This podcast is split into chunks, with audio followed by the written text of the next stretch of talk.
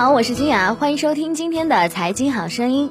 最近呢，灰虎为我们解答楼市为什么百分之一千都会救，不执着公布了 P to P 平台跑路案频发折射的三大问题。朱大明则表示啊，卖房买股的时代已经到了。如果你对以上哪个话题感兴趣，可以在直播间的聊天室里留言告诉君雅。北京地铁提价的消息最终得到了证实。不过，针对这次提价，却引起了不少当地老百姓的抱怨。今天的财经好声音，我们来听听郭师亮为我们揭秘北京地铁提价到底是谁说了算。根据了解啊，北京市公共交通价格调整在十二月二十八号就要实施了。从此以后呢，北京轨道交通也正式告别了两块两块两块钱随便坐的时代。它的具体方案为：起步价调整为六公里内三元，地面公交起步价格调整为十公里内两元。不过呢，对于这次提价，当地均为地铁及公交票价配套了相应的优惠方案，但是优惠方案实施的时间暂时还没有确定。事实上呢，在北京公交交通价格便宜的背后啊，却长期依赖于政府的补贴，而它的运营也是长期处于亏损的状态。根据相关数据统计，过去几年，北京政府对公共交通价格的补贴力度有增无减。其中，就目前而言，北京地铁每年需要补贴四十亿左右。面对庞大的运营成本、日趋增多的人流量，也直接促使了北京减少补贴的意愿。现在呢，是属于国企改革的关键时点，其中引入民资参与到垄断性领域，实现社会市场化改革。无疑成为当前社会最关注的话题。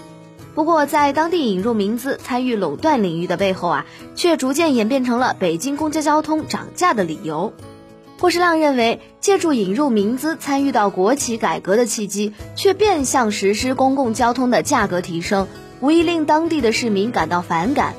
其实啊，虽然说国企改革是未来国内经济发展的大方向、大趋势。但是呢，引入民资促社会核心领域实现市场化竞争，却不能采取盲目性的全面推进。其中和民生息息相关的公共事业、公益事业等领域，都必须由政府来主导。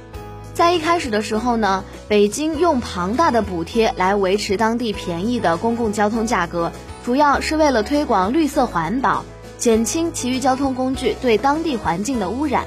然而，时隔多年啊，北京的环境问题依然突出，之前的补贴政策也难以起到实质性的效果。但是，用这种借助市场化的手段来变相的提价，确实让人没有办法理解。值得一提的是，有权威人士认为，提价并非为了盈利，而是为了安全。对此啊，郭世亮却并不认可。首先，北京地铁等交通工具的提价措施损害了当地纳税人的切身利益。事实上，一直以来，纳税人对北京的经济发展起着巨大的贡献，其中在北京外来人口占了相当大的比例，并且啊，他们为北京创造出的价值是无法估量的。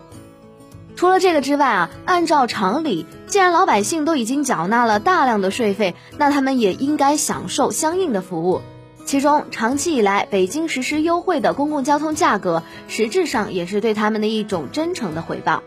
不过，这个时候要对公共交通实施提价的措施，却是损害了纳税人的切身利益。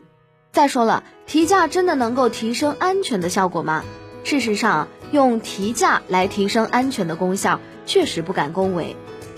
针对于北京长期存在过大的人流量问题，也并非用提价的方式就能够起到立竿见影的效果呀。毕竟，在一个城市的发展过程中，随着人口的增多，社会的公共服务体系也应该要不断适应社会的发展。与此同时啊，针对于人流量过大、高峰时段频繁出现的拥挤现象，政府应该要对相应的成本管理制度等措施进行完善，而不是单纯的用提价就可以解决问题的。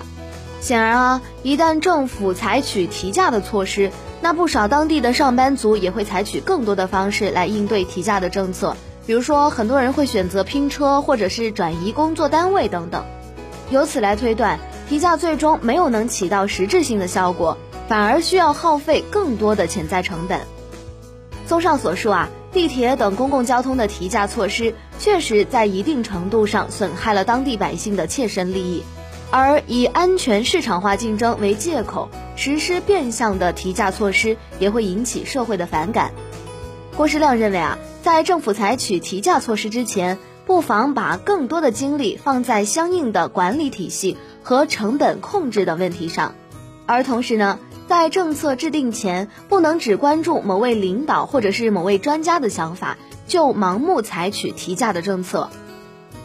除了这个之外啊，其实我们更应该多听听老百姓的意见，站在老百姓的角度进行换位思考。